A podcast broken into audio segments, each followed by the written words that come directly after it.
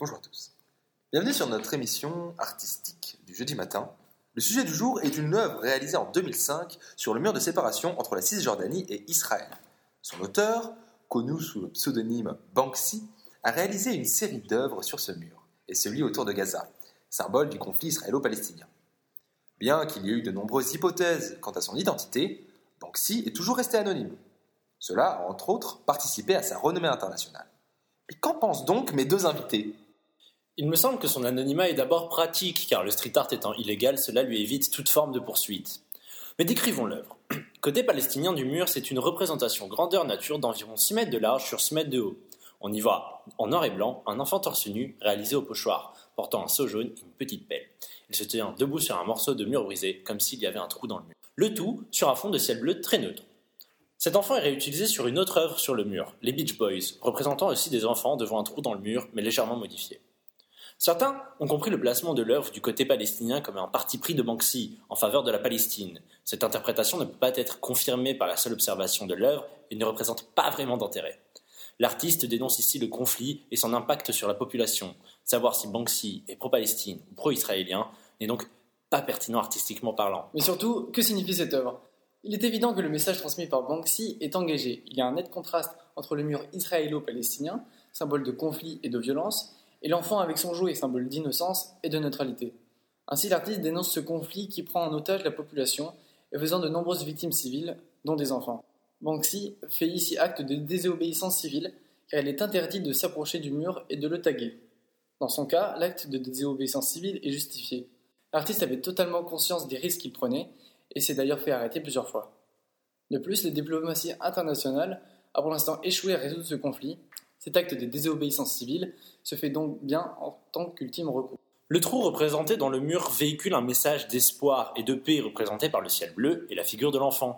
Ce dernier, réalisé au pochoir, est très réaliste et il semble regarder les spectateurs comme pour l'interpeller. On pourrait penser que c'est l'enfant qui a fait le trou dans le mur, montrant ainsi que la résolution du conflit pourrait se faire par la destruction du mur et avec l'aide des nouvelles générations. L'enfant, posté au sommet du mur brisé, se place comme victorieux du mur et donc victorieux du conflit, prêt à reconstruire. Concernant ce projet, Banksy raconte qu'un habitant était venu lui dire Vous embellissez le mur, on ne veut pas que ce mur soit beau, on ne veut pas de ce mur, rentrez chez vous. L'œuvre de Banksy ne doit donc pas être prise sous un angle esthétique, mais selon l'éthique qu'il transmet. C'est tout l'intérêt d'une œuvre engagée. On peut retrouver les dimensions physiques de l'œuvre par ses réalisations caractéristiques dont nous avons parlé et le significatif de sa réalisation. Et ces dimensions spirituelles résident dans le message transmis par l'œuvre, dépendant de la capacité de compréhension du spectateur. On retrouve l'originalité de l'artiste à travers le jeu des couleurs. L'enfant est en noir et blanc, créant un contraste avec le seau jaune et le ciel bleu.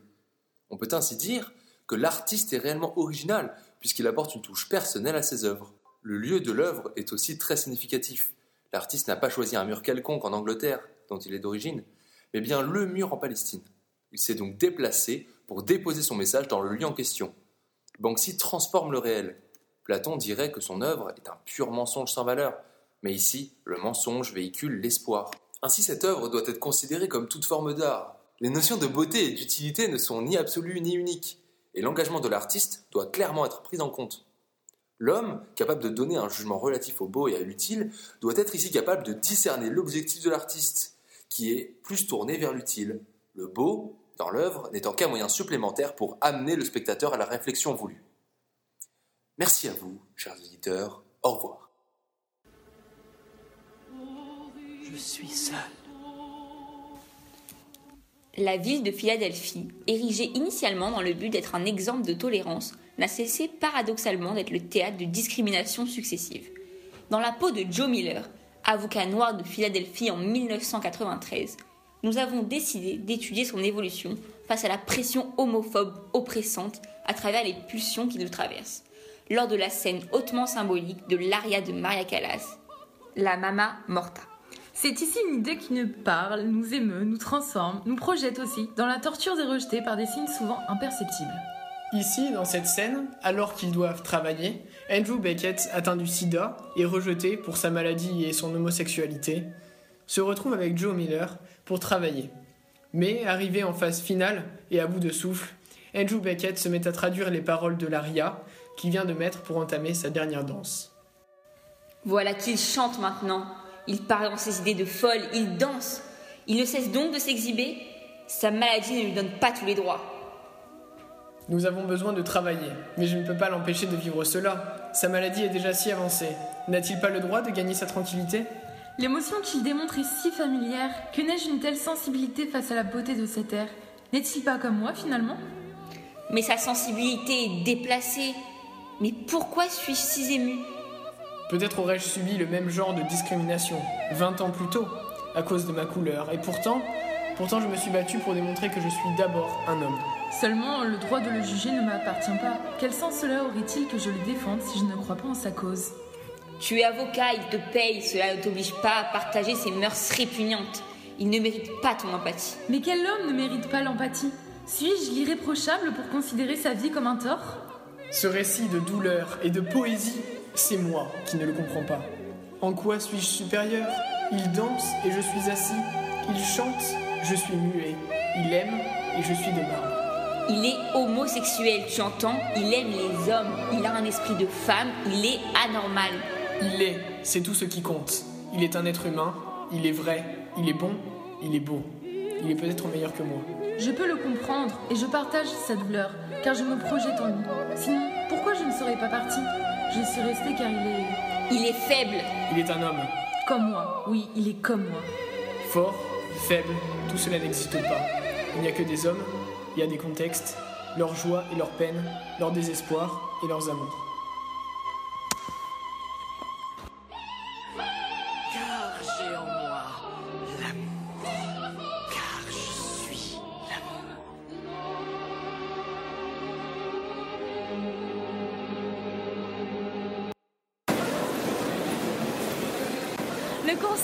Vraiment génial. Je vous avais dit que Zazie était une vraie artiste. Ouais, vraiment, mais par contre, sa chanson Je suis un homme m'a fait réfléchir. Elle nous a mis au pied du mur, a fait notre procès à nous les hommes. Ah oui, et moi aussi, ça m'a fait réagir. Elle critique sévèrement l'humanité. En plus, je m'attendais pas à ce qu'elle projette le clip pendant le concert. Vous avez vu, dès le début du clip, on remarque la théorie de l'évolution de Darwin, représentée en sens inverse du mouvement original, ce qui retranscrit donc une régression de l'humanité, une évolution dans le mauvais sens. Le sujet, il est alors direct cerné, le recul de l'humanité dans un monde qui, pour Zazie, est abandonné par celui qui la peuple, la terre des hommes que les hommes abandonnent, elle dit. Elle a toujours eu cette opinion, c'est bien connu. Exactement. Et à ça s'ajoute l'instrumental militaire que l'on entend. Ça donne un côté solennel et grave à la scène. Et je peux te dire, ça annonce de suite la couleur. hein.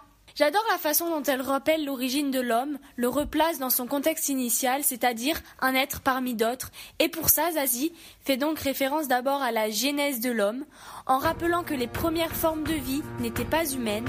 Dans les paroles, je suis un homme de Cro-Magnon, je suis un singe ou un poisson. Et c'est vrai qu'on a souvent tendance à l'oublier. C'est vrai que dans ma tête, on est un peu le centre du monde, tu vois. Oui, et dans celle de tout le monde d'ailleurs. hein. Tu vois dans le clip vidéo en arrière-plan la femme nue et enceinte qui se tient au centre de la pièce? Bah, Les indicateurs d'une population qui se multiplie de manière anarchique tournent autour d'elle. Oh, Elle est en fait le symbole de la fécondité et de reproduction de l'espèce. Enfin, moi, j'ai plutôt perçu cette mise en avant comme une part d'égocentrisme, hein, car étant porteuse de toute l'humanité, tout tourne autour d'elle et hop, on replonge rapidement dans la vanité. C'est vrai, je suis d'accord. Et dans ce cas, cette femme représenterait parallèlement le monde actuel selon Zazie. Un monde dont chacun pense être le centre. Mais un élément a également attiré mon attention. Vous avez vu la photo exposée sur un des murs de la salle? Elle tombe sous le sens. On y voit l'un des trois singes de la fameuse Maxime, ici celui qui représente le je n'entends rien et il ne m'arrivera rien. Sa caricature à merveille notre comportement à tous en général, l'ignorance volontaire de l'homme sur ce qu'il provoque, donc le refus de la conscience de soi, qui enlève à l'homme le droit de dire je suis au titre de sujet pensant. En fait, c'est simplement un jeu superficiel et prétentieux. Exactement. D'ailleurs, ici, le jeu est celui de l'humanité tout entière. Zazie endosse ce rôle pour mieux la juger, s'incluant avec. Le jeu tourne en rond, c'est en fait la punition pour s'être approprié trop vite un monde qui ne lui appartient pas. Ça fait de lui une erreur de la nature. Son développement et le fondement de sa société n'ont pas permis à l'homme de s'améliorer. Zazie contredit alors la théorie qui dit qu'il s'élève spirituellement parmi la société. On a vu ça en cours. On a la preuve ici que parmi ses semblables, l'homme s'aliène et perd la raison, le recul nécessaire à la conscience, et passe du refus de voir les choses en face à l'impossibilité de les voir en fait. J'y viens ça doit être pour ça que les visiteurs du musée ne se sentent visiblement pas concernés. Ils pointent du doigt, découvrent avec étonnement, alors qu'ils sont spectateurs de leur propre image en fait. Le bonheur que croit posséder l'homme n'est en fait qu'un bonheur matérialiste, celui vendu par la société de consommation. Il croit avoir trouvé un sens à sa vie, mais celle-ci n'étant fait que d'objectifs et de désirs vains, il le cherche toujours et tourne en rond. C'est ce qu'Épicure explique dans sa lettre à Ménécée, que les désirs ni naturels ni nécessaires sont dangereux, car il ne faut pas chercher à les satisfaire. Insatiables, ils ne rendent possible ni l'ataraxie, tranquillité de l'âme, ni l'aponie, tranquillité du corps. Il faut les fuir, mais de nature curieuse, l'homme s'est laissé prendre à vouloir toujours plus pour arriver à satisfaction, et est condamné à errer sur terre à la recherche du bonheur, en vain. Oh Mais ça y est, on a trouvé notre sujet de philo Ah ouais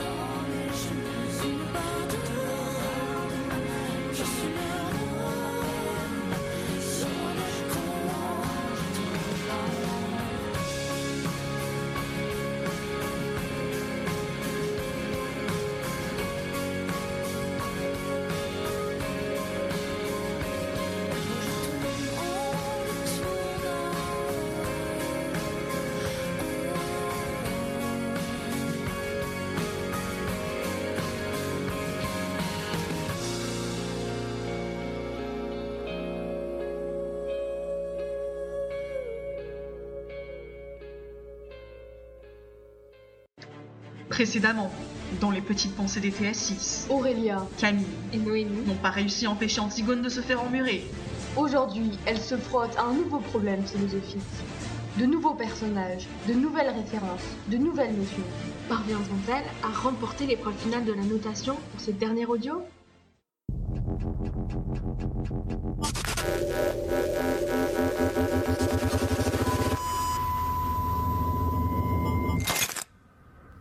Black Mirror, la série événement, saison 2, épisode 1.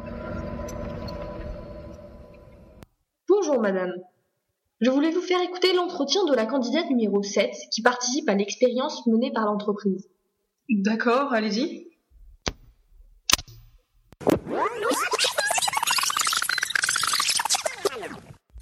Première entrevue avec la candidate 7, après réception du prototype humanoïde en version bêta. Bonjour Martha. Comment allez-vous depuis notre dernière entrevue? Bonjour docteur. Je n'arrive toujours pas à réaliser que mon mari est vraiment mort. H me manque terriblement. Je me sens tellement seule. Ce sentiment de manque que vous expérimentez est dû à la prise de conscience d'une perte irrémédiable, celle de votre mari, de la vie que vous avez partagée avec lui et d'une part de vous-même. Pendant un temps, j'ai eu l'impression de retrouver une vie normale avec lui, grâce au robot, comme avant l'accident. Parlez-moi de votre ressenti. La première fois que je l'ai vu, j'ai été choquée par cette ressemblance frappante. J'avais vraiment l'impression de revoir H. Mais peu à peu, je me suis rendu compte que ce n'était qu'artificiel. Il a peut-être sa voix et ses souvenirs, mais il ne prend aucune initiative et il est totalement passif. Vous savez, Martha, dans votre cas, le passéisme vous empêche de vous tourner vers l'avenir pour vous construire. Cet avatar n'est qu'une machine, et les interactions que vous entretenez avec lui ne vous permettent pas d'évoluer en tant que personne, puisque lui-même est incapable de progresser. Je ne suis pas encore prête à accepter cette idée.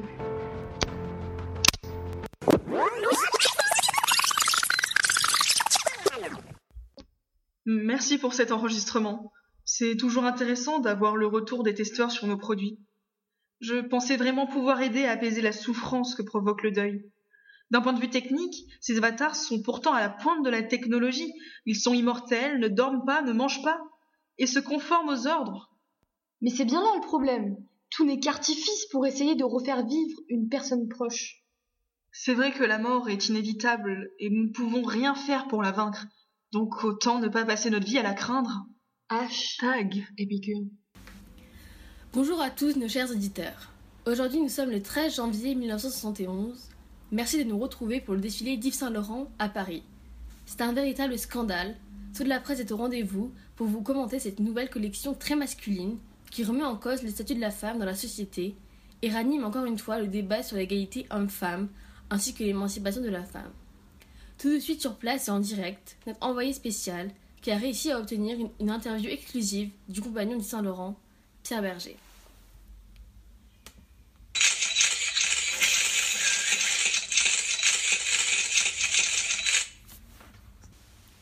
Bonjour à tous, je suis donc en présence du compagnon d'Yves Saint-Laurent, Pierre Berger. Que pensez-vous donc de ce défilé choc Je dirais plutôt que c'est révolutionnaire. Cette collection, qui inclut majoritairement des pièces de luxe, telles que des tailleurs, mais qui est dominée par la pièce maîtresse, le smoking, peut évidemment paraître choquant, mais il représente une véritable portée philosophique. En effet, le vêtement est un langage. Il ne se confond pas avec le combat et les idées, mais il a une fonction reconnue. Que voulez-vous dire par philosophique? Y a-t-il un lien avec le mouvement féministe grandissant de ces dernières années? Bien évidemment qu'aujourd'hui, les femmes expriment plus fortement leur frustration et clament le droit à l'égalité des sexes. Ainsi, de par cette collection, Yves Saint Laurent apporte son soutien et montre l'implication de la maison dans cette lutte féministe. Et pour vous, quel est le lien de cette collection avec les notions de pouvoir et de liberté? Vous savez très bien que le smoking est une pièce assimilée à la garde-robe masculine. C'est souvent un vêtement que portent les hommes au travail. Il symbolise le pouvoir, l'importance de leur place dans la société. Ainsi, en accordant le droit et la liberté aux femmes d'en porter un, cela permet d'affirmer qu'elles ont un pouvoir égal aux hommes et un impact sur la société équivalent. Et vous pensez réellement que présenter cette collection dans le but de choquer est un geste qui permettra à la femme de s'émanciper? Absolument. Nous avons pour but de marquer des esprits. Si aujourd'hui cela peut paraître choquant, provoquant ou bien même dénigrant, je suis absolument sûr que d'ici quelques années, cela sera anodin et ne provoquera pas de polémique. La femme, en tout cas je l'espère, sera libérée des carcans. La mode qui pour moi est un véritable art est une belle manière de s'exprimer et le défilé d'aujourd'hui en est la preuve. Chanel a pourtant déjà contribué à la liberté des femmes. Yves Saint Laurent n'essaie-t-il pas plutôt de prendre sa place et de s'accaparer ses mérites? Loin de là. D'après moi, Chanel a donné la liberté aux femmes. Yves Saint Laurent leur a donné le pouvoir, il a quitté le territoire esthétique pour pénétrer sur les territoires sociaux. Nous consacrons notre émission à- au film Inception, qui est un film d'action et de science-fiction américain réalisé par Christopher Nolan. Et d'ailleurs, Christopher Nolan nous fait l'honneur d'être présent aujourd'hui sur notre plateau. Bonjour à vous. Bonjour.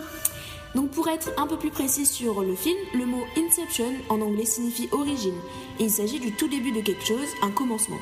Et dans le cadre du film, l'inception, c'est implanter une idée dans le subconscient d'un sujet, à l'endroit où il est le plus vulnérable, donc dans les couches profondes du rêve. Bonjour, Inception raconte l'histoire de Dom Cobb qui est un voleur expérimenté. Il s'approprie les secrets d'un individu enfoui au plus profond de son subconscient pendant qu'il rêve et que son esprit est particulièrement vulnérable. Il va tenter d'accomplir l'inception, ce dont vous venez de parler. Donc ici, au lieu de subtiliser un rêve, Cobb ainsi que son équipe doivent faire l'inverse, c'est-à-dire implanter une idée dans l'esprit d'un individu.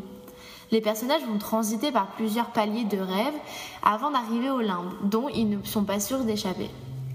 D'accord, donc ici, il s'agirait de se demander s'il existe une frontière définissable entre le rêve et la réalité. Et d'ailleurs, pour répondre à cette interrogation, nous accueillons sur notre plateau un philosophe. Bonjour à vous. Bonjour. Donc, pouvez-vous nous en dire un petit peu plus sur le psychisme et l'inconscient? Selon la théorie de Freud, il y a trois instances de notre psychisme, et entre ces trois niveaux, il existe des sas, des censures qui permettent le passage d'une instance à l'autre. Il y a donc la conscience qui contient tous les contenus mentaux clairs qui permettent d'avoir conscience de soi et de son environnement. Ensuite, le préconscient, où sont situés les souvenirs qui ne sont pas toujours conscients mais qu'on peut évoquer. Et enfin, l'inconscient qui contient les désirs refoulés. C'est le cœur de notre psychisme et il dirige de nombreuses de nos actions. C'est pour cette raison que pour réussir l'inception, Cobb doit aller le plus profond possible dans le psychisme de Fischer, donc dans son inconscient. Les rêves sont en réalité des projections de notre inconscient. C'est pour cela que Cobb et son équipe, quand ils réalisent l'inception, la femme de Cobb apparaît régulièrement et les décors du rêve sont des lieux déjà vus ou traversés par les personnages, voire même qui ont une certaine valeur sentimentale à leur vue. D'accord. Donc on sait que la réalité naît d'une interaction entre nous et le monde, c'est ce qui existe effectivement et non pas seulement à l'état d'idée ou d'imagination. Or, le rêveur étant en état d'imagination permanente ne peut savoir ce qui est réel ou non. Le rêveur en rêvant ne distingue donc plus le vrai du faux. C'est pourquoi les personnages possèdent des totems propres à chacun qui leur permettent de faire la part des choses entre rêve et réalité. Il s'agit d'un objet qui va être connu de la personne dans la réalité et dans le rêve, et qui aura un comportement différent dans les deux mondes afin de ne pas considérer un rêve comme la réalité. La scène finale du film est très ambiguë pour les téléspectateurs. En effet, Cobb fait tourner sa toupie, mais le film s'arrête avant que l'on sache si elle va s'arrêter ou pas. On ne sait donc pas si Cobb est réveillé ou non. J'ai décidé d'une telle fin car l'intérêt n'est pas de savoir si Cobb rêve encore ou pas, mais plutôt de montrer que le but de Cobb est atteint car il retrouve ses enfants. Merci. Notre émission touche malheureusement à sa fin, en espérant qu'elle vous aura permis de dénouer un peu plus les subtilités de ce film, pas forcément évident au premier abord. Un grand merci à nos invités pour leur éclairage pertinent. Merci. Bonne soirée à tous. Salut.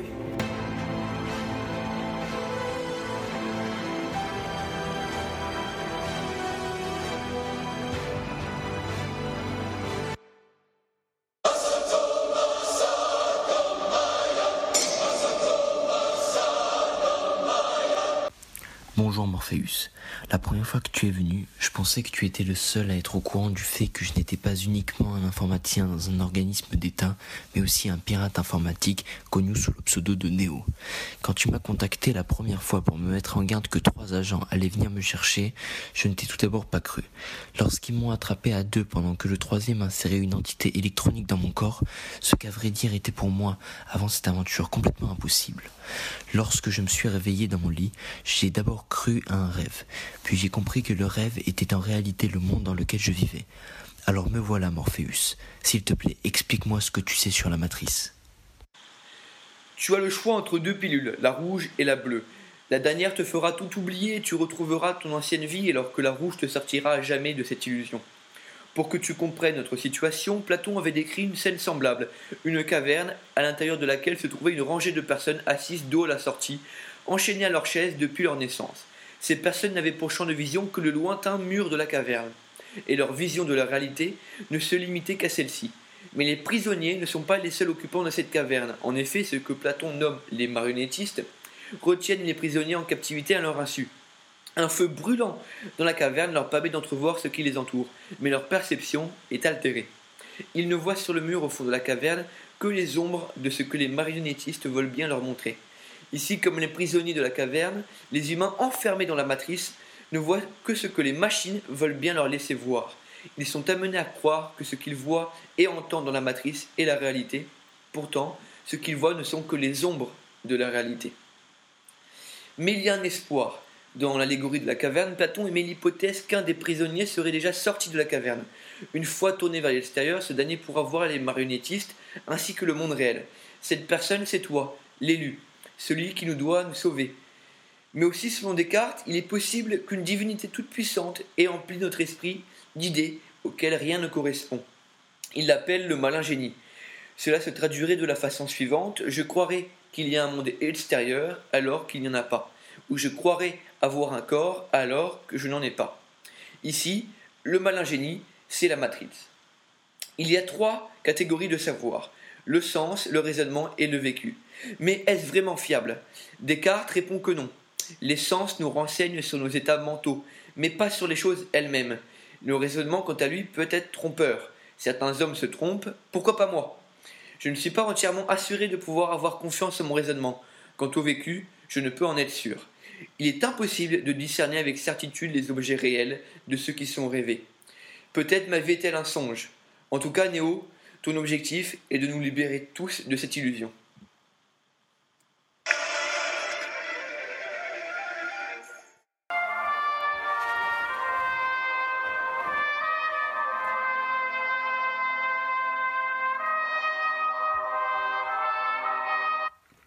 American Sniper est un film sorti en 2015 réalisé par Clint Eastwood. Il retrace l'histoire d'un tireur d'élite de l'armée américaine, Chris Kyle, qui va être envoyé en Irak durant la guerre. Chris Kyle décide de s'engager dans l'armée à la suite des attentats de Nairobi. Son désir de venir en aide à son pays et de sauver les Américains est profond. Il va être envoyé plusieurs fois en Irak et à chaque fois, son retour à la vie normale va être de plus en plus difficile à cause des horreurs de la guerre on va lui attribuer plus d'une centaine de morts. Ce qui est surprenant dans ce film, c'est que malgré des scènes très dures, notamment celle où il abat une femme qui détient une grenade dirigée contre les militaires américains, il ne regrette pas d'avoir tué ses ennemis, mais de ne pas avoir pu en tuer plus pour défendre son pays. À la fin, dès lors qu'il décide de quitter l'armée, son retour à la réalité, en particulier dans sa famille, va, va être très difficile et il va décider d'aider d'anciens militaires dont l'un va l'assassiner. De plus, Le réalisme de ce film est marquant car il s'agit de la véritable histoire de Chris Kyle, comme le montrent les véritables images de ses obsèques à la fin du film. À travers ce film, nous pouvons remarquer qu'il contient deux notions philosophiques. D'une part, la religion, à travers le fanatisme religieux dont, font preuve les terroristes à l'encontre des soldats américains. En effet, ils ne souhaitent imposer leur, euh, leurs institutions que par la force, notamment à travers des actes violents, notamment des attentats. D'autre part, nous pouvons également le relier à la conscience. En effet, lors de son retour, comme nous l'avons précédemment dit, en Amérique, Chris Kyle fera preuve alors de quelques remords quant au meurtre dont il aura fait preuve. Cela apparaîtra sous forme de réminiscence qu'il aura lors de ses soirées, ce qui va ainsi le hanter pendant plusieurs mois.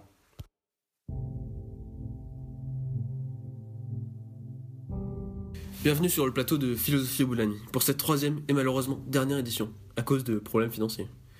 Nous aborderons ainsi ce soir l'œuvre du réalisateur Chris Nolan, son film Inception, en essayant d'en dégager l'intérêt philosophique, après avoir brièvement et brillamment résumé et analysé cette œuvre. L'action se déroule dans un monde entre réalité et science-fiction, où il est possible d'entrer dans le subconscient d'une personne par le biais de ses rêves. Le protagoniste Cobb est spécialisé dans ce domaine.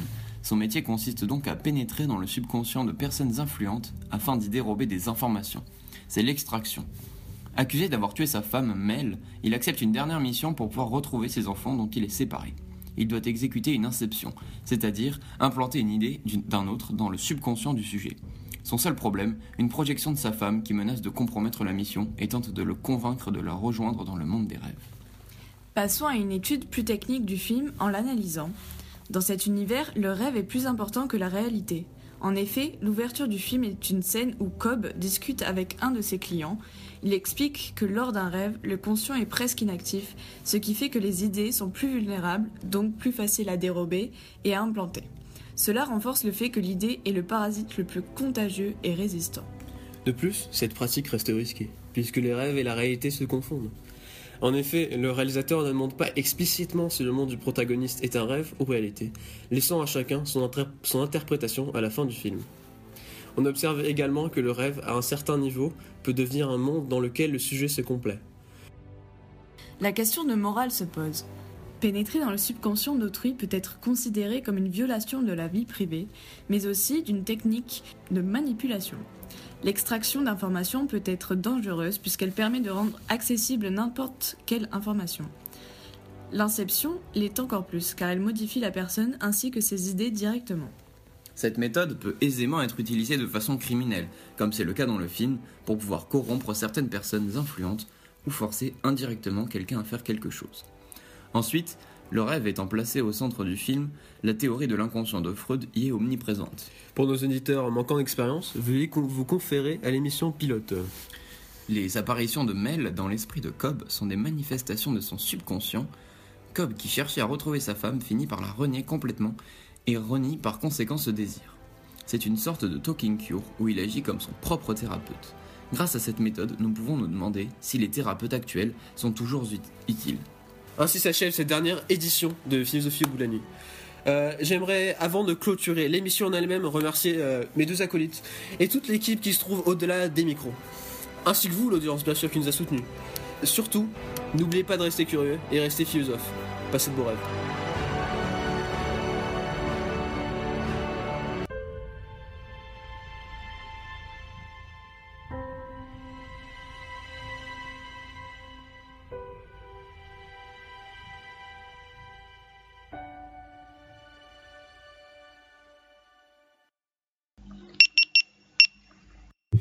De l'expo Personne au Grand Palais par Boltanski le 23 janvier 2010. Suivez-moi, je vous prie. Nous arrivons face à un mur composé de boîtes rouillées et numérotées. Les boîtes métalliques en face de vous peuvent représenter différents objets. Boîtes de registre, de classement, cercueils, des urnes funéraires ou alors des boîtes à souvenirs représentant un mur entre le présent et le passé, ce dernier étant, étant très difficile à reconstituer. Et vous n'êtes pas sans savoir que le mien a été particulièrement dur à reconstituer. Mais euh, ces, ces boîtes ne renvoient-elles pas à l'idée de renfermement comme l'étaient les juifs dans les chambres à gaz et les camps de concentration? C'est le cas, vous avez raison, tout comme leur numéro ainsi que la croix faite, faite sur votre main à l'entrée de l'exposition qui renvoie à l'idée de déshumanisation de la personne. Ah d'accord, je comprends mieux. Passons de l'autre côté du mur, voulez-vous? L'espace qui s'ouvre à nous se divise en trois allées réparties dans la profondeur du lieu, constituées de tas de vêtements rectangulaires au sol. Chacun est encadré de poteaux avec des haut-parleurs et éclairé par un néon blanc. En réalisant ces tas de vêtements, je voulais interpeller le spectateur. Les vêtements, tout comme ce bruit en fond, évoquent la vie, en opposition avec le thème de l'exposition, la mort. Par ailleurs, la lumière blanchâtre des néons, ajoutée au froid ambiant, rendent l'atmosphère lugubre et nous mettent en présence de la mort. On ne peut donc pas rester indifférent à cette, à œuvre. Une immense grue avec un crochet est en mouvement perpétuel au centre, sur le côté. Elle pioche au hasard dans une montagne de vêtements à ses pieds, les soulève sous le dôme pour ensuite les relâcher. Au fil du temps, la montagne de vêtements change et la forme, de forme et de couleur. Les déplacements des vêtements sont censés représenter la déportation des juifs qui sont emmenés dans les camps. De plus, on peut aussi y voir l'image de notre mémoire sélective qui choisit les souvenirs que nous gardons et ceux que nous effaçons entre guillemets et qui sphère, la sphère de l'inconscient. Donc euh, nous pouvons dire que cette œuvre est à la limite de l'art plastique, du théâtre, de la musique et de la philosophie par la présence de dispositifs auditifs et visuels, ainsi que le mouvement de la machine, des vêtements et des spectateurs. Toute l'œuvre s'inscrit en nous comme une piqûre de rappel, comme ce qui ne doit plus jamais se reproduire. L'art devient ici un devoir.